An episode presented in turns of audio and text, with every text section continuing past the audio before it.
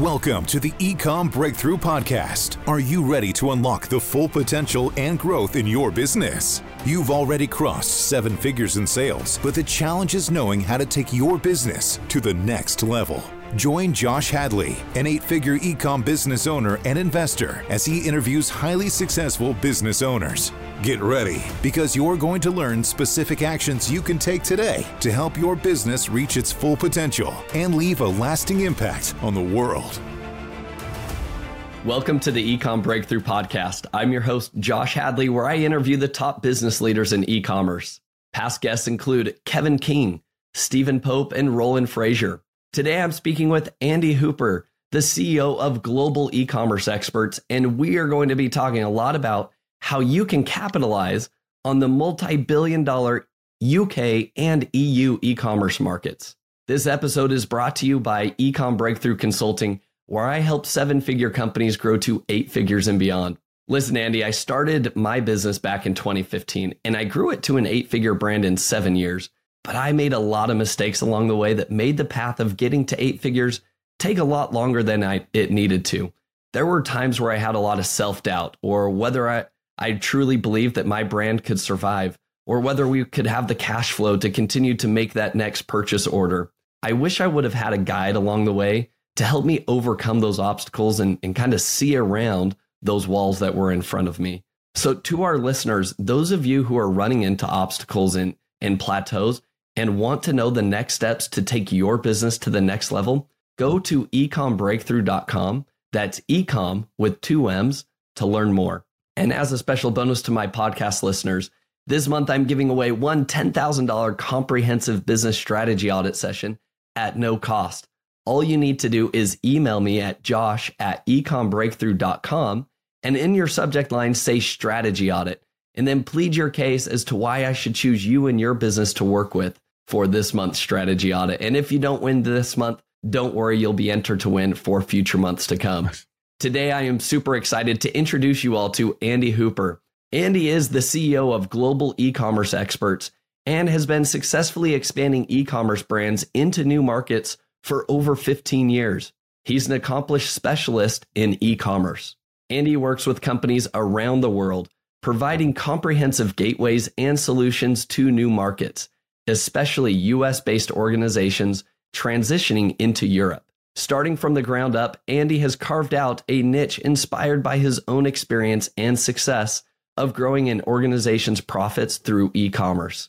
With an infectious energy for success, Andy leads a team of professionals in all aspects of e commerce, with fulfillment centers in the UK and EU the global e commerce team provides hassle free end to end solutions that have helped thousands of sellers capitalize on the multi billion dollar UK and EU markets. When not working, Andy can often be found enjoying sailing, cycling, and kayaking with his friends and family on England's south coast. So, with that introduction, Andy, welcome to the show. Welcome, Josh. Thank you very much for having us. Much appreciated.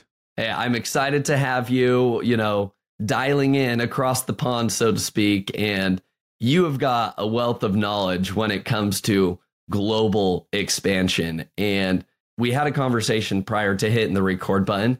And what you guys do is so uniquely different than I think many of the other agencies that help people kind of expand into Europe. And you've got a wealth of knowledge that uh, I think our listeners are going to be anxious to hear. So, Andy, first of all, tell me how you kind of had the idea to start global e-commerce experts? Well, I think like a lot of entrepreneurs or business owners that will listen to this, I sort of fell into it. Uh, is probably the right answer, and that became for for various different reasons. So, I if I go back sort of you know 10, 15 years, you know, I was selling products on Amazon, I was flipping things on eBay, like many people listening to this, trying to find extra ways to earn extra cash um, to be able to supplement my full time income. And enjoy doing something slightly different. Uh, in two, I set up various different businesses. I've been a wedding photographer, a 3D printer, a sports consultant, um, a dog sitter, uh, uh, uh, and a whole host of other things that we probably don't need to go into here. But yeah, the sort of journey into where I am today sort of is probably similar to many of you, where I've tried lots of different things. Some work, some didn't. I learned a lot, lot along the way. But in 2016, the VAT rules changed for Amazon sellers that were based outside of Europe. Well, the rules didn't change. Amazon typically, or marketplaces, had to show due diligence to the government that they were they knew what their v, the VAT numbers were for sellers. So having been being an Amazon seller at this point, I could see this happening. I could see the forums. I could see everything that was going on, and I was like, I can see something happening here. How do I do VAT? Because that sounds like that could work really well. How do I work with businesses outside of Europe to expand them in? Because I'm much more of a service based person than I am a product based person serving someone and giving them great service and watching them grow from my, you know, I, I used to be a sailing coach. You know, watching people grow or learn or get better is what I love doing. And selling products just didn't, just doesn't excite me as much as a service based business. It's just not my thing. Um, although I've done it, I understand it and, and did okay. It just wasn't that got me excited. So we came up with this idea in 2016 that we would do VAT for American sellers that were looking to expand or needed a VAT number in Europe. Um, worked with an accountant, brought an accountant in house to deal with that, and off we ran. And we started the business all uh, July officially, July 2017, and uh, we've we've we've been doubling every year since. I love it. Uh, what a great introduction, and obviously, like what I think is interesting to point out is that you saw a deep need in the industry and then you created a solution to resolve that need. And you know you also identified what your core capabilities are right? Um, for myself like i love selling physical products. Like i just i love that aspect of it. I don't like saas businesses. I don't love um, you know service based businesses um, but i really love you know offering product based businesses and so I love that you honed in on what your core expertise is. And that's, I think, allowed you to, you know, propel your business even further. But let's really dive in here, um, Andy, and talking about like the implications that this can have on our listeners that are seven figure sellers that are looking to grow to eight figures and beyond. And expanding internationally, I think definitely has a is definitely a big lever that somebody can pull to really take their business to that next level. So, Andy, as a business owner and e commerce entrepreneur, looks at, at, all the different levers they could pull. They could expand on TikTok, they could expand into Etsy or Walmart or retail, or they could g- expand globally. Like, there are so many different things we could put our initiatives and our effort behind. But the most important thing is to understand which lever is going to provide an outsized return for that business. So, my question to you, Andy, is what type of returns are you seeing for businesses from the US that are expanding into the EU and the UK? So, you know, every brand is completely different. That's the first thing to say. You know, different brands have different levels of success. But what we see from our data, and um, we see data points from different points of, of the customer journey you know, we we do the compliance piece, the logistics piece, the online distribution, and because we can see the data sets on all of those, what we see is the successful e-commerce brands that are expanding to Europe and employ the right strategy should be able to see after a period of time, and this does depend on again coming back to the brand, they should be able to get to 80% of their US sales. So if they're doing, you know, 10 million in the US, they should be able to reach 8 million of sales in Europe with the right strategies. Now, that's going to depend on a whole load of factors, and we can get into some of those, I'm sure, further down the line. But it's about how you really maximize those opportunities. You know, when you're looking to grow your brand, you've got a million different one options, and you mentioned some great ones. Do I sell on TikTok? Do I open a Shopify store? Do I sell on Walmart? Do I do? And the list obviously goes on and on and on. And it's about where you're going to see that growth and that opportunity you know, the biggest growth for us, you know, if you, you take a typical US brand doing 10 million, you could do 8 million in Europe in the next 18 to 24 months. That's not going to be instant. It takes a bit of time. And you've got to be prepared to work with a partner that's going to be able to help you maximize what the opportunity is when it's right for your brand. Because a lot of people expand, but what they do is they go, oh, well, I need to have, I need to expand to every country in Europe. and therefore I need to be VAT registered, value added tax, a bit like sales tax for the want of a different word, um, in every single country. Well, all you're going to do all of a sudden is just spend money on VAT straight away. Like you don't need to do that. So you need to make sure you get people that understand the market so you maximize the opportunity when it's right for the brand and grow the brand as it's right for the brand. Not let's just expand and throw a load of money at this. It's about doing what's right at the right time. Yeah. No, it makes a lot of sense. Um, and I like your methodical approach as to it's not just EU expansion, it's not just UK expansion. Like there is a method to the madness. Now, 80% of sales of what you're doing in the US, like that's a really high number. That's the highest I've I've kind of heard from somebody in terms of projections. Now I know that's kind of you know maybe like an ideal scenario, um, but Andy, you also mentioned that every business is different, right? And so it's hard to say like on average, like you're going to experience this lift in sales. So my question to you, Andy, is what type of U.S. based businesses or e-commerce brands are you seeing have greater success in UK and EU markets than maybe others? So the, the, the two brands that we see that have success, or two, sorry, type the, the, the brands that we see have success are, are people with two types. They're first of all, they're doing over five million pounds in, in their home market. That's a really good starting point. You can start below that, but realistically, you need time, resource, or cash, and or a mixture of all of those in order to make it work. So you need to be able to invest in products. You need to be able to invest in your expansion. You need to be able to, and I can use the word invest again, but you see where I'm going. You need to be able to have the ability to be able to make that happen, right? It takes some resource to make that happen. And whether that resource is time, cash, or or or anything else is is what it's about. So that's the first thing. So brands that are already doing probably over five million pound are perfectly suited for this. If you're doing under that, you can do it, it's just a little bit harder work because you haven't actually made your home market you uh, you I'm not saying a success because that would be unkind to people doing under 5 million because actually over a million a million a million in sales is epic. You know you should be patting yourself on the back because you're doing a great job. But it's about having the resource cash and time to be able to make that happen above that. So that's why it's over 5 million. The second part is those that have got a brand. You know it's not about buying some products and then flipping them. It's not about white labeling a product unless it's different or it's unique in some way.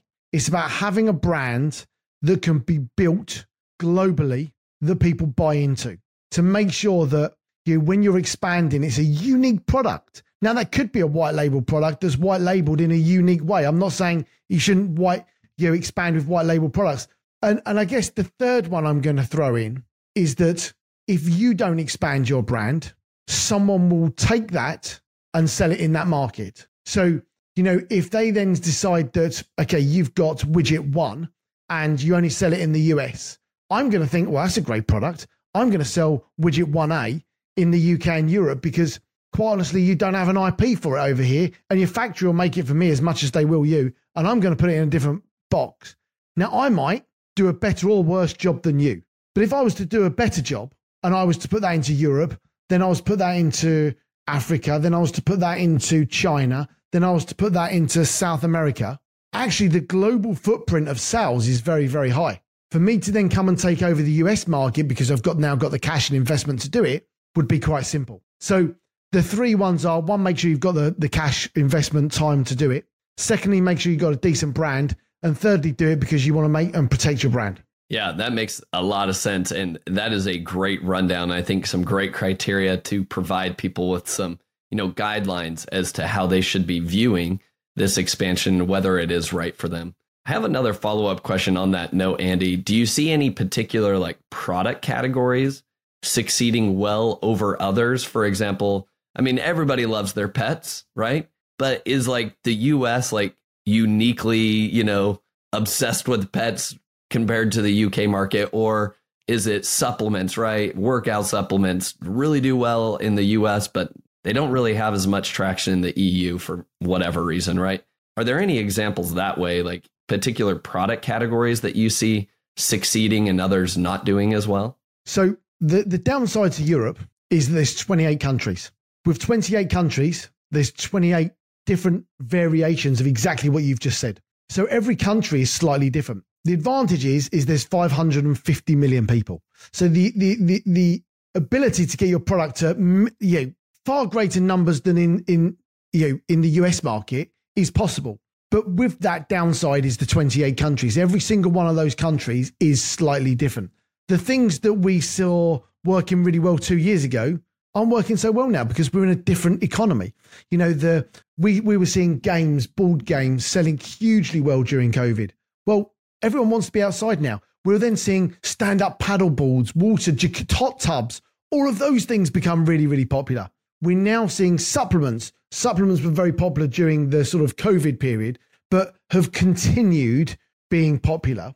I mean, supplements is probably our biggest, largest growing area of all types of supplement. You know, anything you can think of, um, we've probably got sellers that are expanding with supplements of various types. I would say that the growth of supplements in Europe is far greater than it is anywhere else. In the US, the market is is established for supplement sellers, I think would be a right word. You know, it's commonplace yeah. to be selling supplements. People understand it and people get it. In Europe, they're a little bit further back than that. They're not, they, they see it as, oh, well, we should be doing that. But I would say that it's a fast, it's probably the fastest growing um, category. Yeah. Pets is always going to be popular because people spend more money on their pets in certain countries in Europe. So the UK, definitely. Germany, definitely. France, definitely. But some of the more Eastern European countries, you don't spend as much on pets. Mm. Just isn't a done thing. You as you move further east and southeast, less and less will be spent on pets, but more and more will be spent on outdoor stuff. You won't sell any ski stuff as soon as you start getting down to Greece, but you'll sell more of it as you move, move north. Yeah. So yeah. you know there there isn't a one size fits all. It's very very seasonal, um, or you can have you seasons. But again, different parts of Europe have different seasons at different times. Yeah. It's the beauty of Europe that you one day you can be skiing and the next day you can be in, you know, 40 degree heat. Um, yeah. you know, and I know the US isn't too dissimilar to that. You're used to it being just one country. You know, yeah. you, you could, I could, I could, in half an hour from here today, I could be in France. You know, completely different culture, completely different ethos, everything else. Yeah. And that's what we deal with in in the US, you in half an hour you wouldn't even get to one side of a city to the other, let alone a different country. Yeah. Um, so there, so the answer is there's not one cat. I mean, supplements is the fastest growing category I see at the moment. Pets go well, so it's about understanding what your product is and doing market research to understand what that looks like. Okay, that makes that makes a lot of sense. Now, an, an additional follow up question to that is do you ever work with brands that have to actually maybe even change some of their products to actually fit um, the particular market that they are trying to go into, whether it be Spain or France, Germany, the UK, such as like the product wording? Um, let's take like a daily planner, for example, right? Somebody has a daily planner that's working well in the US.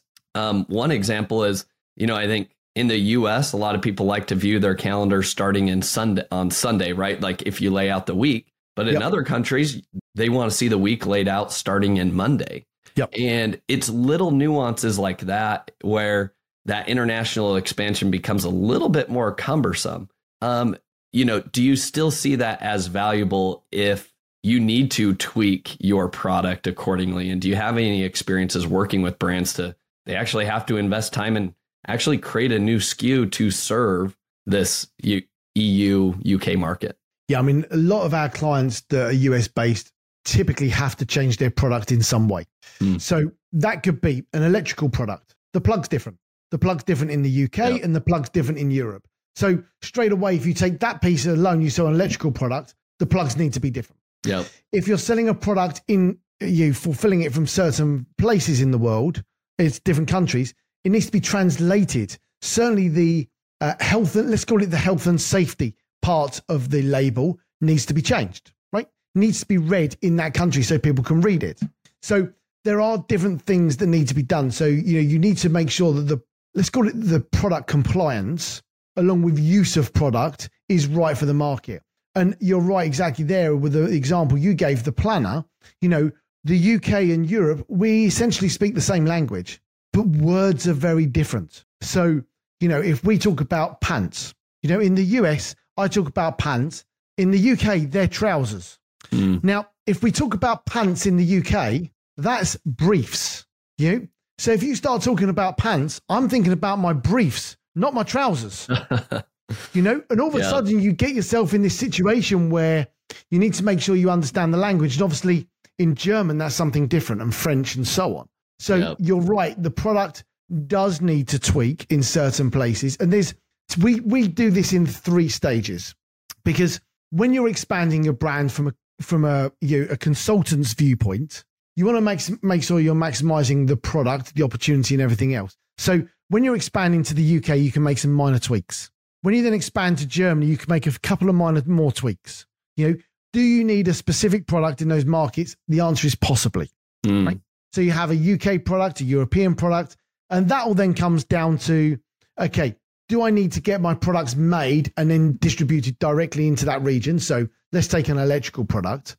You know, you would have a UK product made with the distributor. Now, wherever you're getting it made in China, we'll be able to put a UK plug on, a European plug, and a US plug, right? Yep. They will all be able to do that. Virtually every factory you have will be able to do that, no problem at all.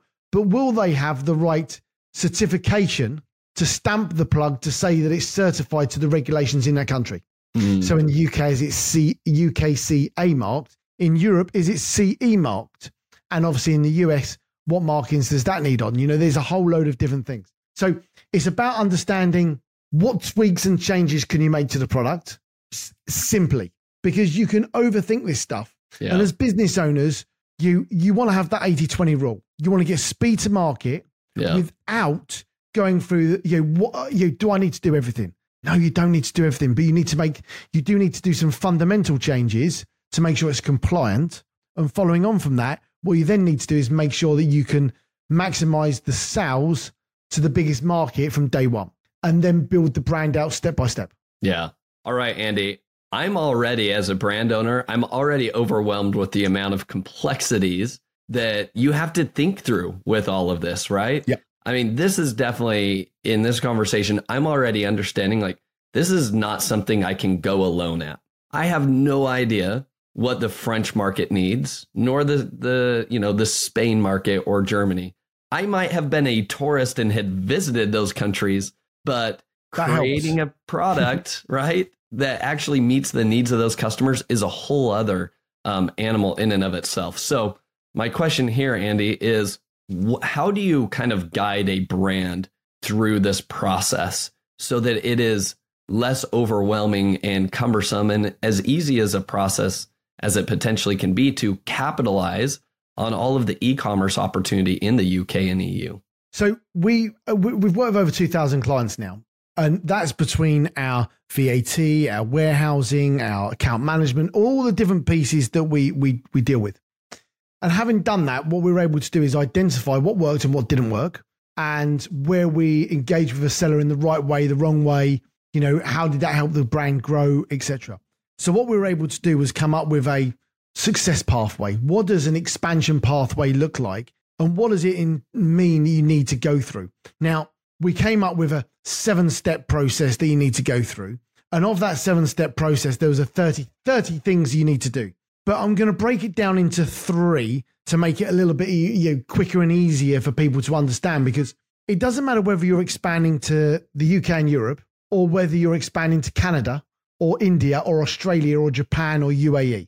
Actually, if you can solve these three things, it's about working with partners that can help you to do these three things and making it as easy as possible. So the three things are compliance. You split compliance into two areas business compliance and product compliance. So business compliance, to put it to put it in a nice way, look, if you're selling products in a country, the government wants to thank you for you selling the product in that country. That's called tax. So the bottom line is you're going to need to pay some tax when you're where, wherever you're selling your products from. That's the bottom line. You need to work with someone who understands the tax in that region and can solve that for you. The second part is your product compliance. Product compliance comes under three pieces. First of all, understand what regulations your product falls under in that region. Secondly, make sure the product meets those regulations in that region. And thirdly, make sure the labeling on the product is compliant with the regulations in that region. And there are two things you need to consider. Now, off the back of it, there's another 25 things you could look at, but they're the real basics that you need to master in any expansion. So that's compliance. The second one is logistics. You need to work out how you're going to get your stuff from the factory into a warehouse. That could be direct to Amazon's warehouse or to a 3PL in the region and distribute it to your customers. That could be B2B to FBA, or it could be direct to consumer because you're fulfilling from different marketplaces. Obviously, in there, you need to think about returns, reworks, customs, um, a host of other things. But you need to make sure that you're working with a logistics provider that can solve those bits for you in that region and understands how it works in that region. So let's take organic, for example. You know, if you've got organic plastered all over your product, one, is it compliant with organic regulations in the region we've already sort of touched on? Is that warehouse organic? Is that you can you ship it with an organic producer? Can you what does the customs look like? So lots of things you have to consider. And then the third piece is the online distribution. Where are you going to sell it? Which channels? Which will give you the biggest bang for buck, biggest return on investment, and which ones strategically are right for you in which country? So, you know, realistically, let's take, let's say you're already selling on Amazon in the US. Well, to sell on Amazon in Europe would be a relatively straightforward and simple thing to do. If you're selling on Amazon in, in, the, in the US, but you decide you want to sell on eBay in Europe, it's a pretty thankless task because you, you don't already understand it. So you've got to take the quick, easy wins. Okay, well, I do that, so I'll do that there. And then make sure that I'm working with someone that understands my supplements sell much better in France on Cdiscount than they do on bol.com in the Netherlands. And it's those sort of intricacies you then need to make sure you're working with people to get you to the 80%. Yeah. Man, there is a lot that goes into that, but I love that three part framework that you kind of, uh, you know, really boiled it down to like here are the three essential things that you need to consider going into any market, not just the UK or the EU. And I think that gives, uh, I think, some great guidelines and guideposts for our listeners to think about what needs to happen here. I think one of the most important things that I want to highlight from what you said there, Andy, is, you know, which specific country should we start with? Instead of just looking at the over bigger task of, you know, hey, I need to do EU expansion, that's overwhelming. If you can narrow it down and say, like, actually, the best country for my product and is going to be Germany and here's why. You know, obviously looking at keyword search volume and what products are currently on Amazon. Is that something that you help um, guide your brand through? Is kind of doing those keyword research analyses to be like, yeah, let's not go to Spain because nobody's searching this search term in Spain, but tons of people are in Germany, for example. Yeah, so we have um, we've got a team of growth managers and account managers that support our clients with all those different things. But you coming back to what we've already said, you depend on that product is going to vary. But what I see as the most typical that our clients typically do is they expand into three markets first, and that's the UK, Germany, and the Netherlands. I'll come to the Netherlands in a moment why that's important. But the UK and Germany, between them, account for two thirds of all sales on Amazon mm. in hmm. Europe. So if you're an Amazon seller, it makes perfect sense to open up on, in the UK and Germany they're the most active e-commerce markets as a rule. So it's not just Amazon focused. That could be, you know, your Shopify site or whatever else you're working on. So that those two are key because it gives you access instantly to one, the UK market. You'll understand that because you speak, you if you're coming from the US, you'll understand you know, English. You'll be able to work with that, no problems. Germany is a is a step to the is step to the right with a foreign language if you haven't already done Spanish in in the US. So you can then look at, okay, Germany's next biggest market. Let's do that next. Now, the reason I say the Netherlands is because it's a strategic location from a logistics point of view. Everyone, and I mean everyone, ships all of their products into the Netherlands and distributes from there. Hmm. So what happens is by shipping into the Netherlands, you can have a warehouse facility or 3PL facility in the Netherlands and distribute from there. What it does, it does two things. If you are an Amazon seller, you can you can ship across the border into Germany, and you're thinking, or some people will be thinking, why don't I just ship to Germany? Well, just Google shipping e-commerce shipping to Germany and just look at the forums. I don't need to say any more about that. so what you need to do is focus on how you can make that happen easily. So you ship into the Netherlands, you distribute into FBA if that's what you're doing into into Germany, and then you can distribute direct to consumer from the Netherlands to every other country across Europe simply and easily. Mm. Now, if you want a next day delivery across the whole of Europe, you'll need a slightly different service. But when you're expanding initially and you need proof of concept to make sure it's going to work, you don't need next day delivery across the whole of Europe. You need to be able to get the products in the hands of customers in a in a two to three day time frame across the whole of Europe is more than good enough. You know, that's the way to deal with it. So so that that's that answer is you know, when typically when people expand, UK, Germany, and the Netherlands, UK and Germany accounts for two thirds of all sales, and the Netherlands is a strategic location to uh, do your logistics from. I love that. I hope our listeners, you know, called out or pointed out that hack and I think gold nugget that you just shared um, that the Netherlands is a strategic position. I've actually never heard that. Uh, maybe I'm new to that game, but I think that is so so important. Um, and again, why somebody should work with an expert like yourself that understands the entire game and, and oversees everything. Um, Andy, I want to ask you, like, do you have any case studies that you could share with us of some brands? You don't have to call out specific brand names, but some examples of somebody that was doing well in the U.S. and some of the results that they saw um, by expanding internationally. And give us a few case studies.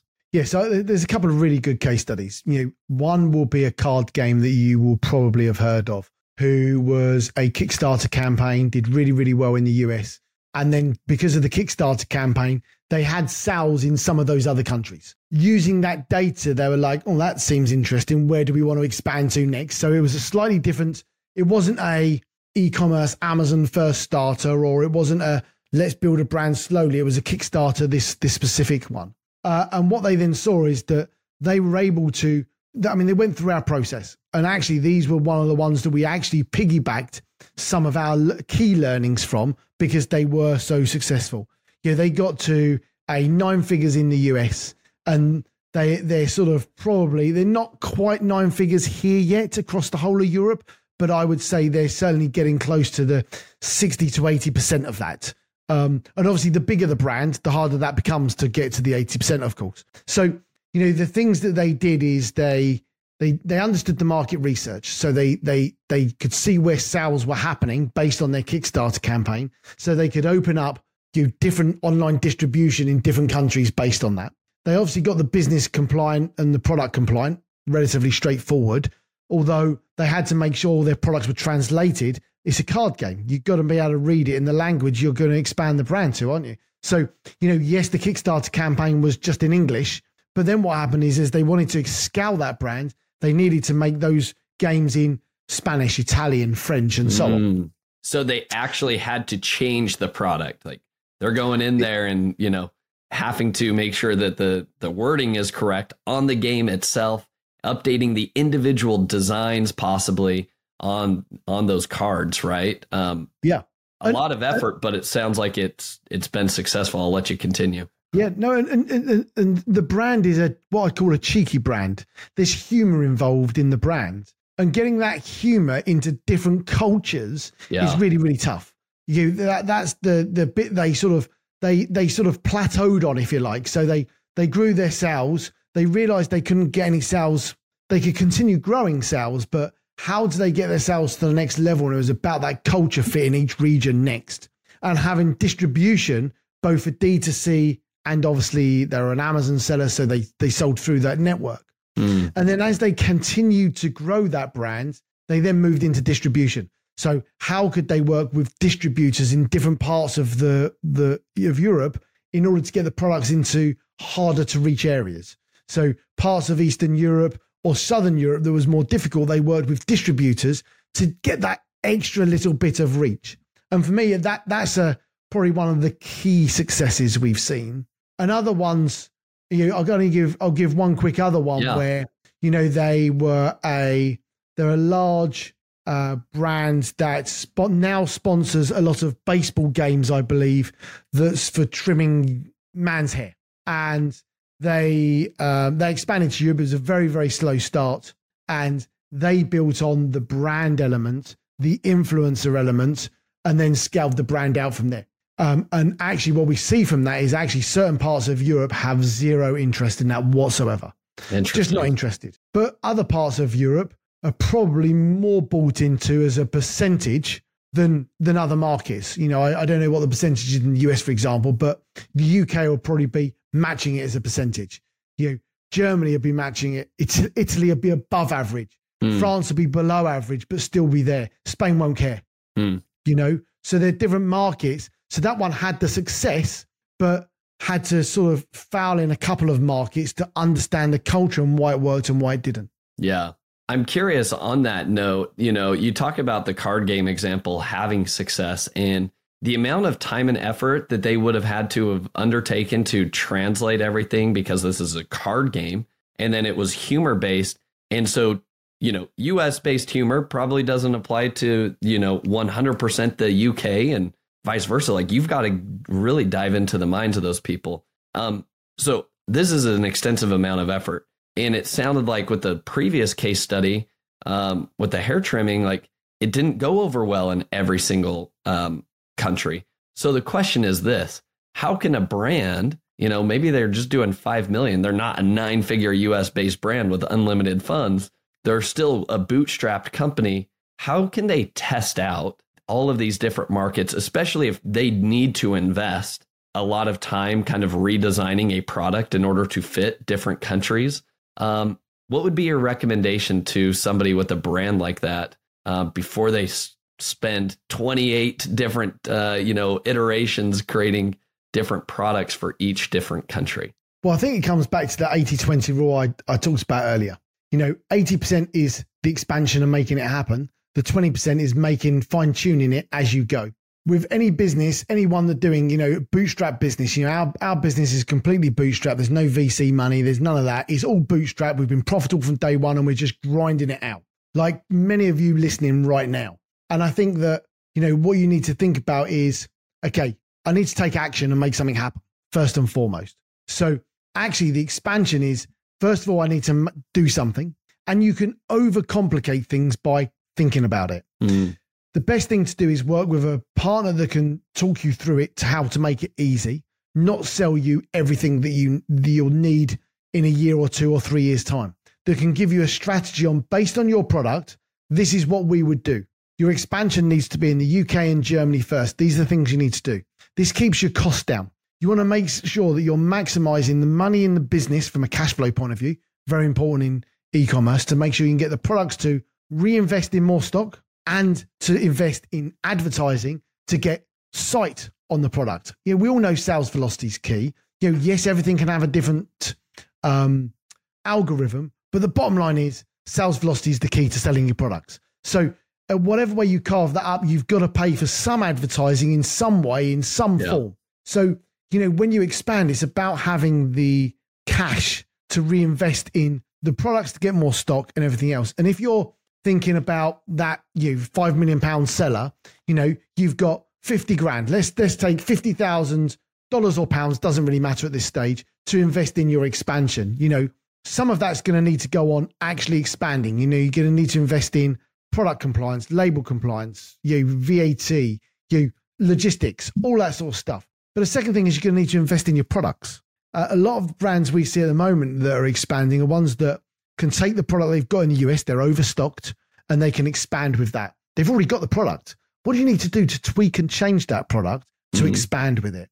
Because if you're overstocked because the logistics network was screwed, we didn't sell as much in Q4 as we were anticipating because of COVID and all those little things that go on with that, you might be able to just expand with the brands you've got. And I think, you know, making sure that people don't do expand but don't stop. Th- you know, start thinking about it too much because if you do think about it, you'd be like, well, that seems a headache. That seems a headache. That seems a headache. What you actually need to do is talk to someone that understands the market, understand, speak to someone that understands your product in broad terms, or knows yep. people who've got similar products that could go. These are the things you need to do. This is how much it's going to cost you. We're in a your expansion business, so yep. we will say to you, based on what you do, based on what you do, the investment in ordering our services to enable the expansion to happen is going to be $10,000, $15,000, $40,000 a year without knowing, I don't know, but the average investment cost, expansion cost is 10,000 setup. Off the back of that, you're only going to sell, you're only going to pay for what you sell. So if you need a 3PL, for example, you're going to pay what you use. Yeah. You know, that's going to be relative to what you sell. Um, you know, shipping is only going to be relative to what you sell or ship. So there are a lot of variables in there.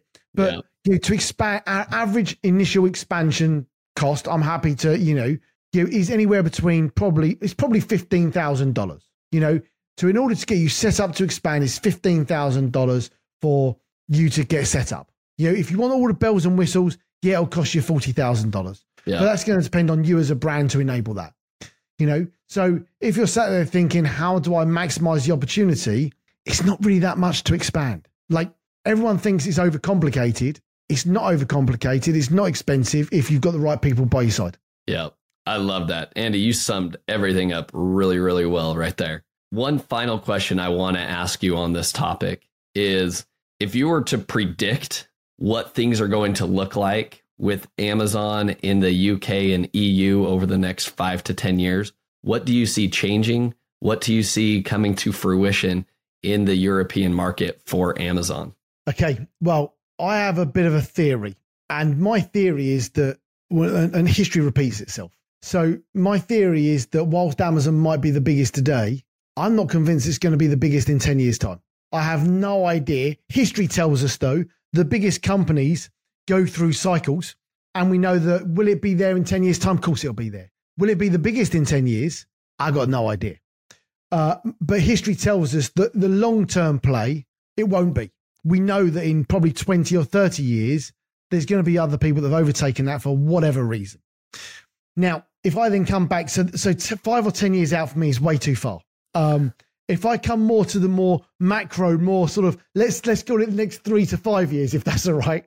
Fair I enough. reckon that what we're going to see is that you know Amazon will keep a foothold and open more marketplaces in more countries. At the moment, it's only got although it's European based, there's only ten marketplaces. It's only open in ten countries. Although Okay. all the other eighteen countries can buy from that mar- those marketplaces, so they're going to open up eighteen more online stores in country specific. Hundred percent. That'll mean the products will get into more people's hands. The biggest play for Europe is about how you maximize the play. And at, whilst Amazon's the biggest in certain countries, it's the biggest in the UK, it's not necessarily the biggest in all the other countries. So Mm. in in the Netherlands, it's bol.com. In France, it's Cdiscount. In Germany, it's Real and Otto, depending on where you look. In Mm. Poland and for Eastern Europe, it's Allegro. So there are all these different marketplaces actually do much more in the home market than what Amazon does. So it's about how you get your products onto those as an omni-channel approach. And again, to get to the 80%, you've got to do the omni-channel approach. There's no other way of doing it unless Okay. your product just flies in in in Amazon. Like, you know, and that happens. Of course it does. But Yeah. realistically, you've got to have an omni-channel approach and you've got to be able to maximize all those opportunities with the right partner that can guide you through that or can say, you know, you, you you've got your products in our warehouse, sign up to it. If you don't sell anything, you haven't lost anything. You know, there, there's also mileage in that. I love that.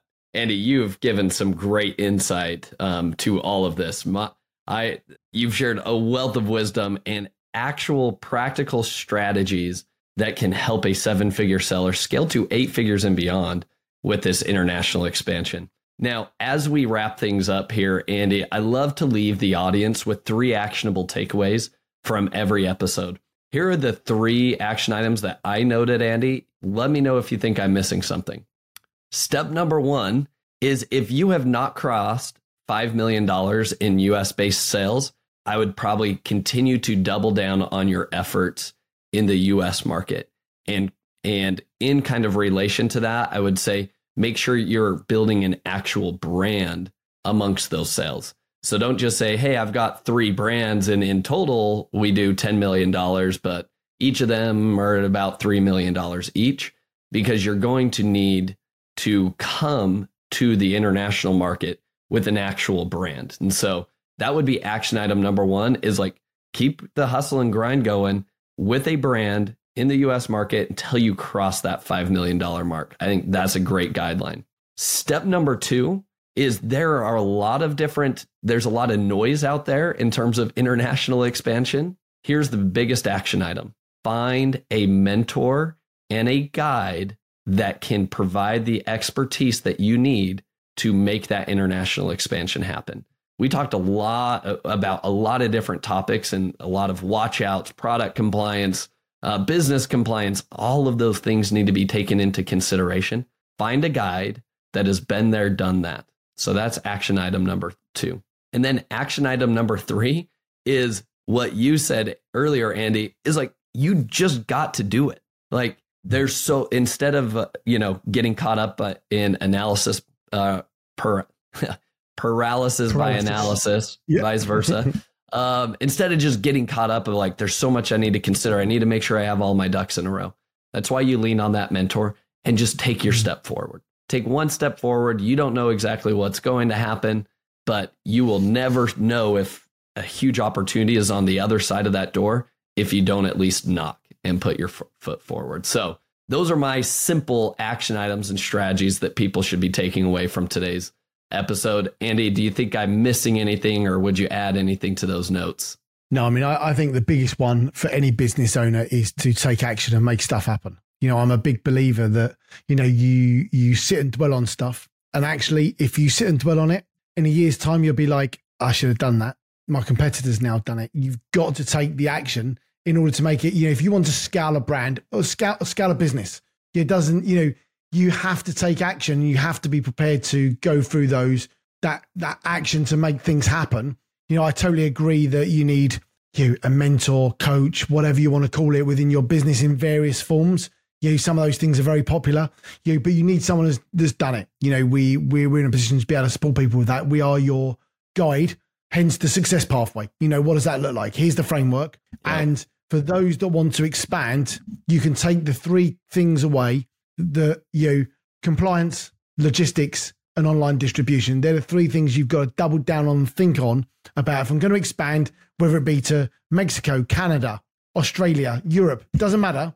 They're the three things you've got to now, and you've got to understand those before you do it, and you can just mark, make some notes. I love it. Well said. All right, Andy, I love to ask each guest the following three questions at the end of each episode. So let's start with number one. What has been the most influential book that you've read and why? So I've read hundreds of books. Uh, I've uh, well, when I say read, I've listened to hundreds of books. Uh, I, I am not very good at reading uh, actual books, but I spend a lot of time listening to books in the gym, on bike rides, whatever, on the car, wherever else. And I think that whilst there's lots of different books, there are different types of books out there that work for different people. And I think that the number one thing that people should consider when they're growing a business, you can have all the best websites, you can have all the best staff members, you can have the start do it now, you can have all the rest of it. But the number one thing that I think that people need is sales and marketing. How do you understand who your customer is? How do you know where they are? And how do you get them in order to grow your business? So I remember when I first started out a business, I was going through different learnings and everything else. And the, and the series of books that stuck with me, whilst we don't do this in house, is so Russell Brunson, ClickFunnels. There's a there's sort of three books that he's got: dot com secrets, expert secrets, um, and and traffic secrets. Now, whilst I don't necessarily have ClickFunnels, it's not part of what we use for our business. You know, actually, the methodology, the process, the simple pieces of know your customer is, know where they are, know where to go and find them, and to pull stuff together is exactly right. And there's probably the books that I've read three or four times at different points, not necessarily from a funnel generation point of view, but from a marketing and sales point of view to understand, okay, how do people look for stuff? How do people, where do people go? You know, not how to sell, you know, sell to one person. Okay, I'm trying to you know, buy my stuff, but more from a marketing led point of view, you know, and I think that you've got to have different opinions, and everyone's going to have a different opinion whether that's going to work for them or not. You, you, the self development stuff is always going to be important. You know, how do you, you know, get up in the morning, join a 5 a.m. club and smash out a day? You know, always going to be important. But for me, having someone that you can listen to that resonates both in the book, podcast, or whatever else, for me, that was important. That, that ability to talk about marketing, how you're thinking about the customer at all times. Yeah, I love that. Those books I would highly recommend as well, even if, you know, it taking the principles away from them, even if you're not selling on ClickFunnels specifically. All right, exactly let's that. let's go to question number two. What is your favorite productivity or software tool that you've recently been using that you feel like has been a game changer? So I think the number one tool we used as we were scaling was Trello. Trello was a really easy place to put business plans, strategies, um, lists for t- clients, a whole load of different things. Really easy and simple. We use this really, really well. Um, and you know, for me, Trello was probably the game changing piece of software that, to be fair, we use very little now because we have CRM software, uh, you know, more software than we probably really need or want. But it's all integrated with that type of stuff. But yep. Trello for me was the number one hack that helped me to scale the business that I used that was free, that we yep. still use broadly today. That for anyone listening thinking, well, I don't really want to pay for a CRM or I don't really want to pay for you know, some project management software or I don't want to, you know, actually Trello does all of that really, really well, really simply, and it's easy to use. And I think that's the important thing. It's easy to use for people. So that's my number yep. one software that we use to help us scale and grow. And for me, the listeners here are wanting to scale and grow, hence why I use that one. I like it. That is a great tool and recommendation. I've used that as well. All right. Our third and final question here, Andy, is who is somebody that you admire or respect the most in the e commerce space that you would recommend our listeners uh, should be following and why? So I think that one of the key, there's a lot of influencers in e commerce. Some know what they're talking about, some don't know what they're talking about. And we've all been byproduct of that somewhere along the line. The ones that talk lots, in my experience, are the ones that aren't doing. So it's about making sure you've just got a balance of how much is this person doing, how much is this person not doing, what are they doing, and what can you see they're doing, what are the tactics they're making in order to grow and scale their business. So one of the ones that I've taken over the years is uh, there's a VAT company here in the UK, completely competes with what we do. But the so it's called Avask Accounting and Business Consultants, I think. Avask. Many people, mm-hmm. if they've done VAT, certainly through Amazon, will probably have heard of them. And you, the owners of that, uh, Melanie and Angelos, uh, whilst there's two people, but they're you know they're sort of the business owners. You know what they've done strategically for their business to grow it has worked really, really well. They don't shout loads on LinkedIn. They don't do loads of stuff. There's certainly people that if you get the opportunity to speak to and listen to, you should do. They've got a wealth of experience in e-commerce, totally understand the markets, and have grown a really successful business. And one of the things I think that business owners, certainly in e-commerce, are guilty of doing, they they like to talk to people just in e-commerce doing e-commerce. The reality is an e-commerce brand is a logistics business, it's a brand business, it's an SEO business, mm. it's a you know, distributor, and goodness knows whatever else. Yeah. So understanding and talking to people outside of e-commerce in those different sectors to understand what's going on is really, really important. You can learn more probably from some people outside of the industry than you can in in some ways unless you're talking to the really right people like yourself josh you know it's about making sure you're listening to those different people so in the industry i would say that what that company is doing, what that that team is doing, is something that people should follow and listen and, and look into. Although they're a competitor of ours, there's so many e-commerce sellers, it doesn't matter. Like I love you know, it. So that, that's what I would recommend. I love it, Andy. Great guidelines uh, as usual. Andy, as we conclude here, where can people go to learn more about you, follow your journey? And then, secondly, if people want to utilize your services, if they need that guide or that mentor or that expert to help them guide to help guide them in this EU UK expansion, how can they reach out to you and find you? Nice. So the best way to get hold of me is LinkedIn. Just go to Andy Hooper into LinkedIn, and I'm pretty certain I'm going to come up in one form or another. So that's where you can get me from from that description. From a business point of view, we successfully expand e-commerce brands globally. Now we have a key focus on Europe, but we can advise and support in other areas of the world. But if you want to grow and expand your brand, the best place to do this, there's two things you do. You can go to our website, and on our website, you can download our seven step guide on how to successfully expand. There is no wall behind it. You haven't got to put your email address in, and there's no clickbait to you put your email address and all the rest of it in. I fundamentally believe that when you're ready to expand, you want the people that can help and support you. We are the right choice, and you'll you'll come to us. So you can go to our website, which is globalecomexperts.com, uh, and you can you can obviously Google us uh, and you'll find us. But to download the seven step guide, it's our website forward slash podcast, and you'll find the seven step guide there. Uh, I mean, you can go to, if you listen to a podcast, you can go to our podcast, Global Expander Secrets, and you'll be able to listen to our podcast that gives you all of the information on how to expand. We don't hold anything back. We teach people how to expand because we believe that everyone should take their brand globally, but we believe they should do that when it's right for them, not pre described by anyone else. So go and get all the information from our podcast. It's on YouTube and all the rest of it as well. But just look for Global E-commerce experts. Awesome. Andy, this has been a pleasure. Thank you so much for sharing your knowledge with us today. Josh, thank you very much for having us. Uh, thanks for listening, and hopefully, we'll help people expand in the near future. Thank you for listening. Visit ecombreakthrough.com for more information. If you've enjoyed today's episode, the best way you can show your appreciation is by clicking the subscribe button and quickly leaving a review. See you again next time.